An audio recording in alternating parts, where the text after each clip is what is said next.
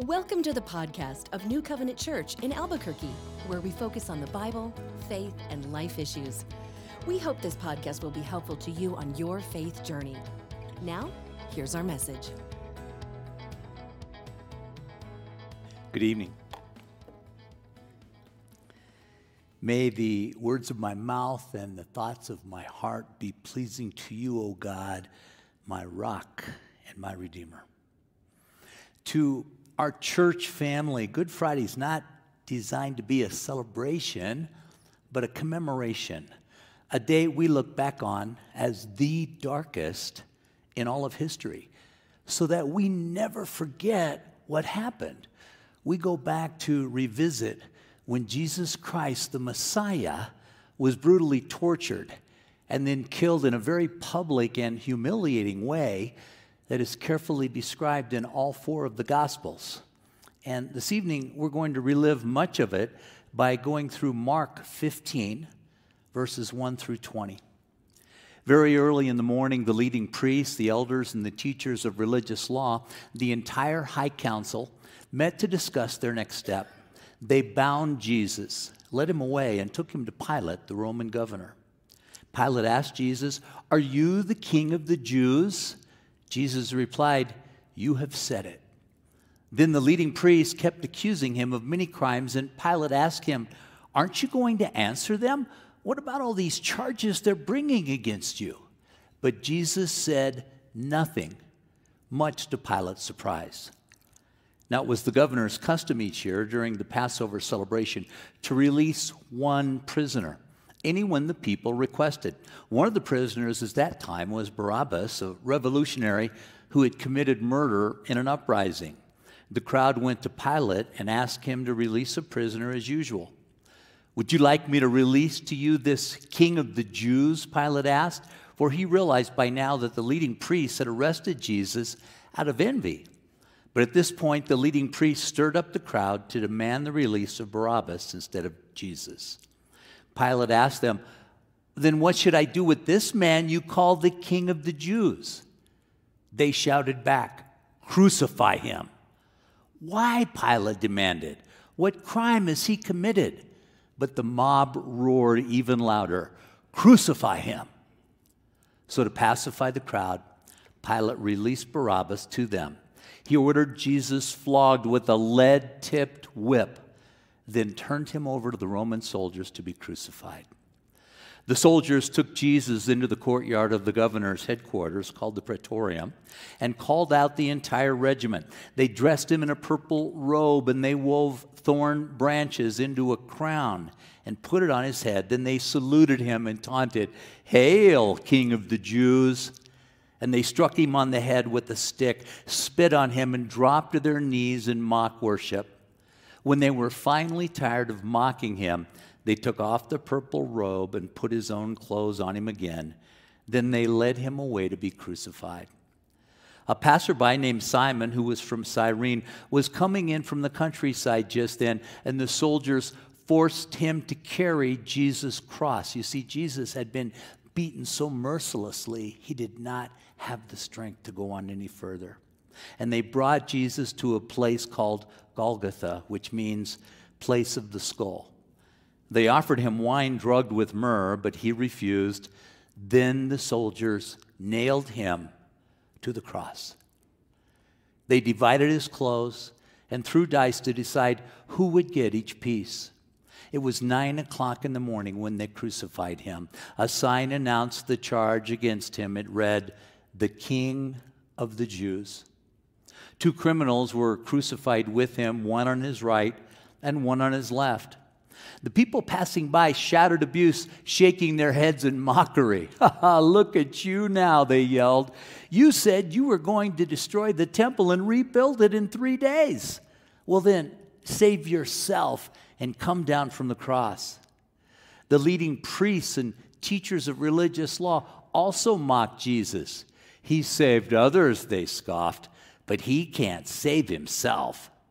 Let this Messiah, this King of Israel, come down from the cross so we can see it and believe him. Even the men who were crucified with Jesus ridiculed him. At noon, Darkness fell across the whole land until three o'clock. Then at three o'clock, Jesus called out with a loud voice, Eloi, Eloi, lema sabachthani, which means, My God, my God, why have you abandoned me? Some of the bystanders misunderstood and thought he was calling for the prophet Elijah. One of them ran and filled a sponge with sour wine, holding it up to him on a reed stick so he could drink. Wait, he said, let's see whether Elijah comes to take him down. Then Jesus uttered another cry and breathed his last. And the curtain in the sanctuary of the temple was torn in two from top to bottom. When the Roman officer who stood facing him saw how he had died, he exclaimed, This man truly was the Son of God. Between now and Easter morning, I encourage you to read at least one more of these four accounts in Scripture yourself. You'll find them in Matthew 27, Mark 25, Luke 23, and John 19. I encourage you to do it slowly, carefully, prayerfully, thinking about why it happened and what it means to all of us today. Because these scriptures explain and represent a day that changed the history of the world forever. What happened then will continue to reverberate throughout eternity. And we know it was not an accident or because Jesus somehow miscalculated the mood of society. Scripture shows it was planned down to the tiniest detail from the very beginning of time. I want to start by sharing portions of just two of the dozens of God given prophecies in Scripture that predicted so much of what we just read. Isaiah 53 was written almost 700 years before Jesus was even born. And we start in verse 3 He was despised and rejected, a man of sorrows, acquainted with deepest grief. We turned our backs on him and looked the other way. He was despised, and we did not care. Yet it was our weakness he carried, it was our sorrows that weighed him down. And we thought his punishment, or his troubles, were a punishment from God, a punishment for his own sins. But he was pierced for our rebellion, crushed for our sins. He was beaten so we could be whole. He was whipped so we could be healed. All of us, like sheep, have strayed. We have left God's path to follow our own. Yet the Lord laid on him the sins of all of us. He was oppressed and treated harshly, yet he never said a word. He was led like a lamb to slaughter, and as a sheep is silent before the shearers, he did not open his mouth. Unjustly condemned, he was led away. No one cared that he died without descendants, that his life was cut short in midstream, but he was struck down for the rebellion of my people. He had done no wrong he had never deceived anyone, but he was buried like a criminal. He was put in a rich man's grave. Next, I want to go to Psalm 22 from about 500 years before Christ. My God, my God, why have you abandoned me? Why are you so far away when I groan for help? Skip to verse 4. Our ancestors trusted in you and you rescued them. They cried out to you and were saved. They trusted in you and were never disgraced. But I am a worm and not a man. I am scorned and despised by all. Everyone who sees me mocks me. They sneer and shake their heads, saying, Is this the one who relies on the Lord? Then let the Lord save him. If the Lord loves him so much, let the Lord rescue him. Verse 14 My life is poured out like water, and all my bones are out of joint. My heart is like wax melting within me. My strength is dried up like sun baked clay.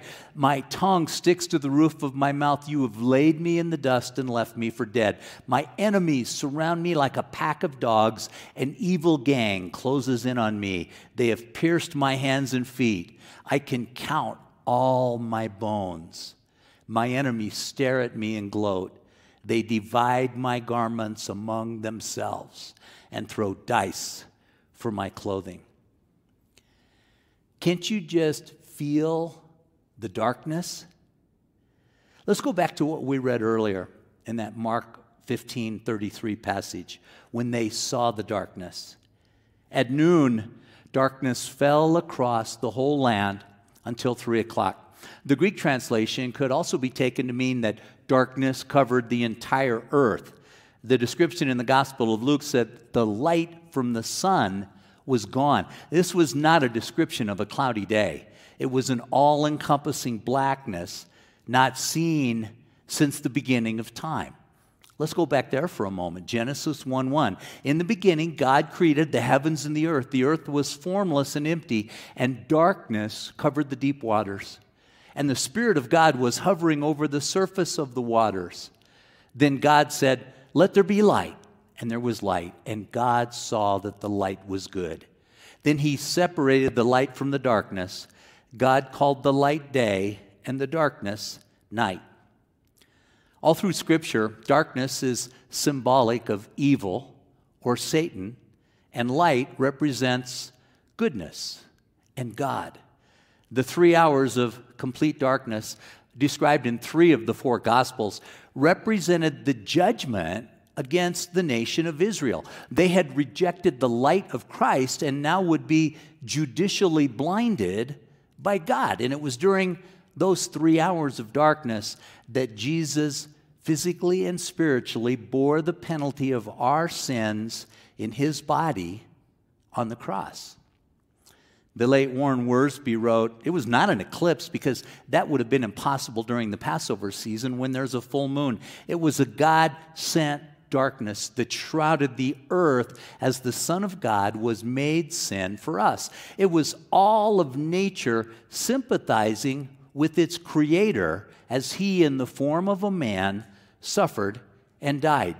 Wiersbe goes on to remind us when Israel was in the land of Egypt, three days of darkness preceded the first Passover in Exodus 10. Each Jewish family sacrificed a lamb so the plague of death would pass over and spare their children. When Jesus was on the cross, Three hours of darkness preceded the death of the Lamb of God who was sacrificed for the sins of the world. God did not spare his own son. The witnesses and spectators, Jesus' mother, his closest friends and followers, had no clue of what he was about to do. They were devastated. They thought it was done. He told them in advance, numerous times exactly, what would happen, and they heard, but they weren't listening. They just weren't able to understand. They could not imagine what they would experience at the dawn of the third day. And tonight and tomorrow, we need to look back at all of that darkness while we wait for the dawn of Easter Sunday. On Sunday, Pastor Dave will walk us step by step through a powerful message on the resurrection of Jesus and God's promises of Jesus coming back again to be with us in the near future. It's important we don't just hear this, but that we understand it, that we believe it. Easter is wonderful, a joy filled celebration for everyone in our faith, a reminder of the dependability of God's promises, even in coming back from death inside the grave. But tonight, the darkness before the dawn should cause all of us to look far beyond Sunday morning at Easter toward the fulfillment of all the other promises God has made to us through his new covenant with mankind when there will be a new heaven and a new earth. Those who don't know Scripture or who have read the Bible but don't firmly believe it with every fiber of their soul will be swept away, filled with dismay, destroyed by the darkness that is growing in this world today. It's already incredibly dark. Things we could not have possibly imagined in our worst nightmares 50 years ago are widely accepted in our society. Behaviors that would have caused you or me to be locked up or shunned or ostracized from polite company even 10 or 15 years ago have become the norm all of a sudden, and, and many of them are trumpeted as art, as light, as the renaissance of a new age. Don't fall for these false claims. Some come from those who call themselves Christian. Satan uses many in positions of power, the rich and the famous, to lure those who don't know any better into the trap of believing that mankind is evolving and getting better day by day by day for the next two bazillion years. Scripture reminds us of very dark days and that they're coming soon. And actually, those dark days will last for years. But if we look clearly, we see that the lights of a civil society are already starting to dim. This past year, most of the world, many of us, have focused on the coronavirus, and that has given us a much closer, deeper look at some of the other darkness boiling just hidden under the surface in our society. The illness itself caused a great amount of fear and, and huge sadness from those who lost loved ones or struggled with their health. Businesses closed, jobs went away or changed drastically. Many have faced extreme financial distress, and millions are still feared with dread and fear. Suicides have skyrocketed, so has depression and divorce, disease, and death from other causes. You don't hear about it, but believe it or not, there have been a few people that have died from something besides the coronavirus in this past year. We stopped celebrating graduations, weddings, even funerals for a long time. Still, God has been good, hasn't He? He's allowed most of us to live pretty decent lives through all of this. The majority of us still have homes and food and finances to pay the bills, and many, many of you have been incredibly generous in giving what God gives to you to those who don't have all that they need to get by. But the growing darkness is noticeable, even in the best of relationships. What we have gone through has been difficult, frustrating and hurtful.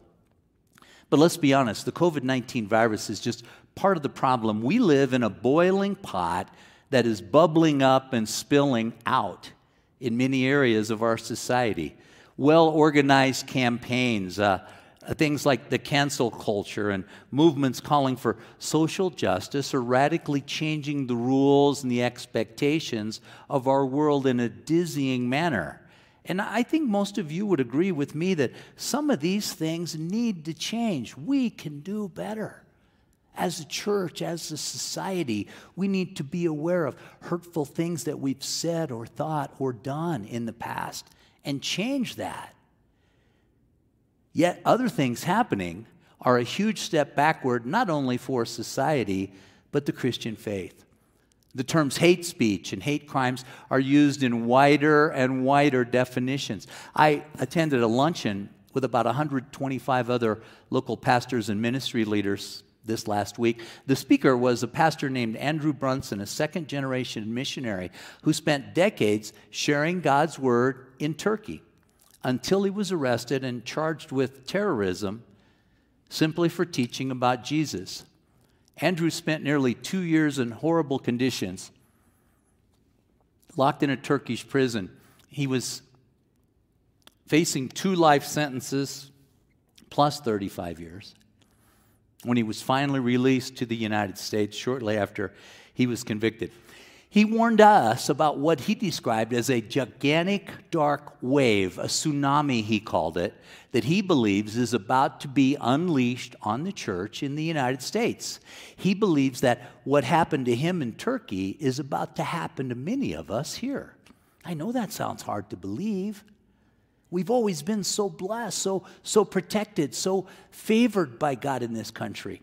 But he described it as a boiling mass of dark, oily water that is being held back temporarily by an angel of God. And he believes that wave represents the anger of our enemies, the growing groups of those who are dead set against the Christian church.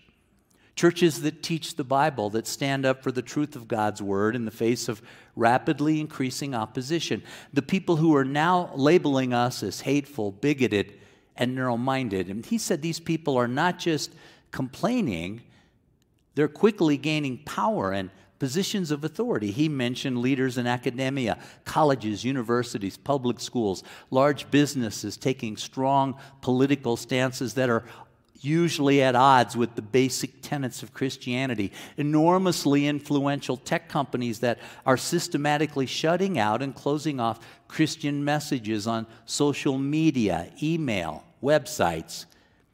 And even pastors can be enemies of the faith. There are some who are supposedly Christian but are more interested in gaining favor with the world than in teaching the word, than in being true to the word of God.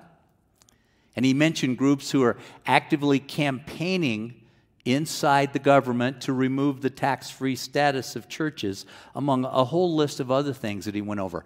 I got an email day before yesterday from Focus on the Family. Many of you are familiar with them. To me, a very kind, loving Christian organization, not a radical group at all, but they had their Twitter account banned. The Family Alliance is getting calls from dozens of Christian organizations that are being canceled by insurance companies, banks, and software companies just because they're Christian. Imagine not being able to have a banker to use your credit card. Imagine not being able to work because of your faith. And I've mentioned this before. It's actually illegal in most of Europe and Canada for a Christian pastor to read certain scriptures that are in the Bible from the pulpit. Many other pastors avoid teaching scripture that is in disagreement with our rapidly changing moral convictions in today's postmodern society for fear of angering those outside the church or causing division inside. Many don't believe that the Word of God is true or eternal. We know that God's truth is not based on popular opinion or the ever changing cultural norms. It's written as a love letter to us, His children, to show the way out of our sin and back into His arms. Jesus said, Heaven and earth will disappear, but my words will never disappear. Pastor Brunson pointed out that for many generations, most Americans applauded the Christian church. Then several generations just sort of ignored it. More recent generations have just tolerated Christianity, but over the past several years, more and more the public is showing that they actually resent the church well, there are others who absolutely hate it, what it teaches, what it stands for, and they are intent on its destruction and removal from society. This is not political. This is just keeping our eyes open and watching for what is happening, what's approaching. His comments dovetailed perfectly with the book that I highly recommend, Live Not by Lies A Guide for Christian Dissidents by Rod Dreher. Very difficult for the first three or four chapters because his description of what is happening in our world today was so accurate, it just made me very uncomfortable. And I'm so glad I stuck with it because I came away incredibly encouraged. He looks back at the history of the church and totalitarianism in societies that were pushed by the likes of Mao and Stalin and Tito and Khrushchev. And then he compares it with the tidal wave of change that's rushing towards us today, how it's very much like back then, but insidiously different and even more dangerous. And then he explains how the church was able to survive through those times, even thrive in societies where even speaking of the Bible could cause you to lose your job, your home, or get you thrown into prison. And if you're aware of this growing darkness, it must bother you or frighten you, or do you think I'm just being paranoid? I admit it concerns me greatly, but I don't worry about it. Jesus tells us again and again do not be afraid. We are not to be worriers.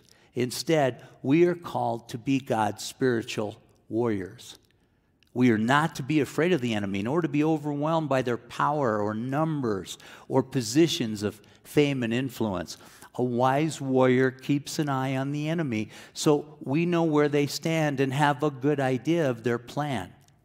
Yet, as Christians, we are called to love them and pray for them, even as they plot to destroy us. And you know, it's human nature. So very easy to see the darkness in others.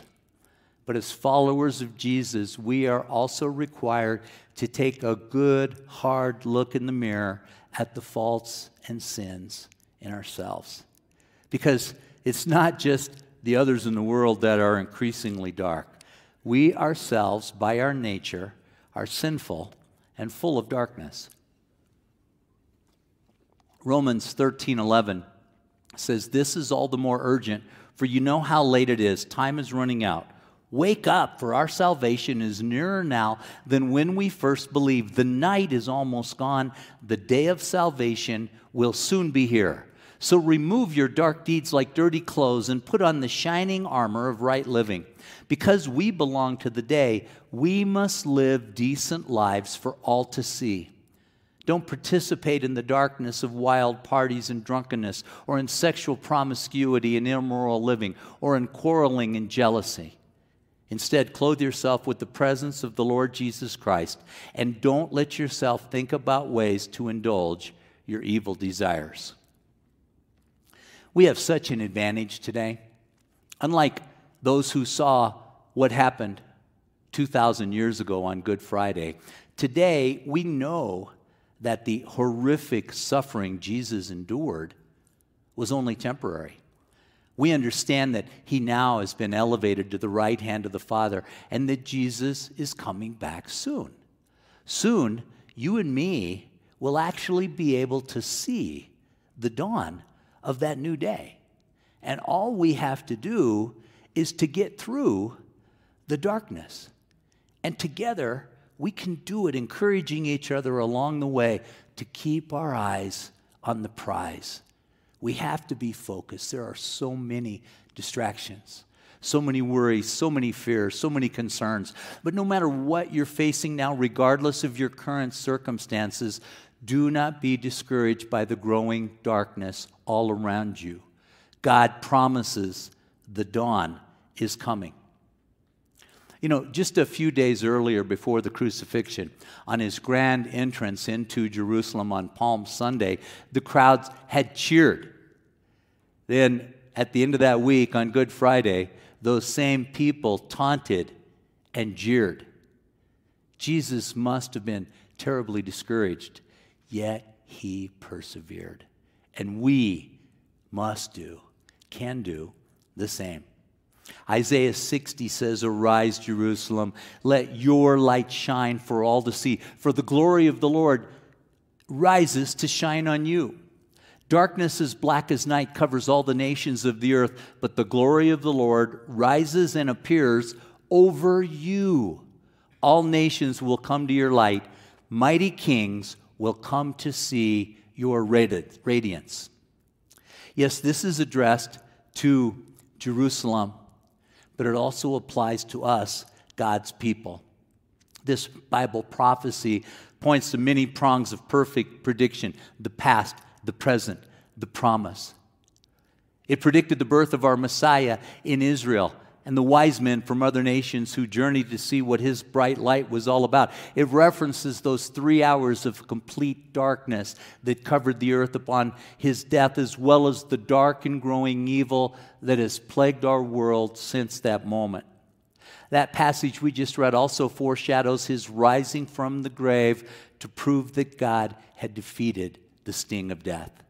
And most importantly, these holy scriptures point us towards his second coming, which we believe will happen soon, when all of creation will celebrate in his brilliance as Jesus rules, radiating his wisdom, warmth, and love to all of his children for all of eternity. As we go home tonight, this passage is a wonderful place to spend our quiet time praying, pondering, proclaiming our love for our Lord and risen Savior, Christ Jesus. John 1 says, In the beginning, the Word already existed. The Word was with God, and the Word was God. He existed in the beginning with God. God created everything through him, and nothing was created except through him. The Word gave life to everything that was created, and his life brought light to everyone. And then this the light shines in the darkness, and the darkness can never extinguish it. Let us reflect his light. Before Pastor Dave comes out for communion, please join me in prayer. Great Almighty God, we talk about being your children. And as I go through these passages, it just reminds me of, of being a small child and being afraid of the dark. Sometimes it was overwhelming, but my parents were there.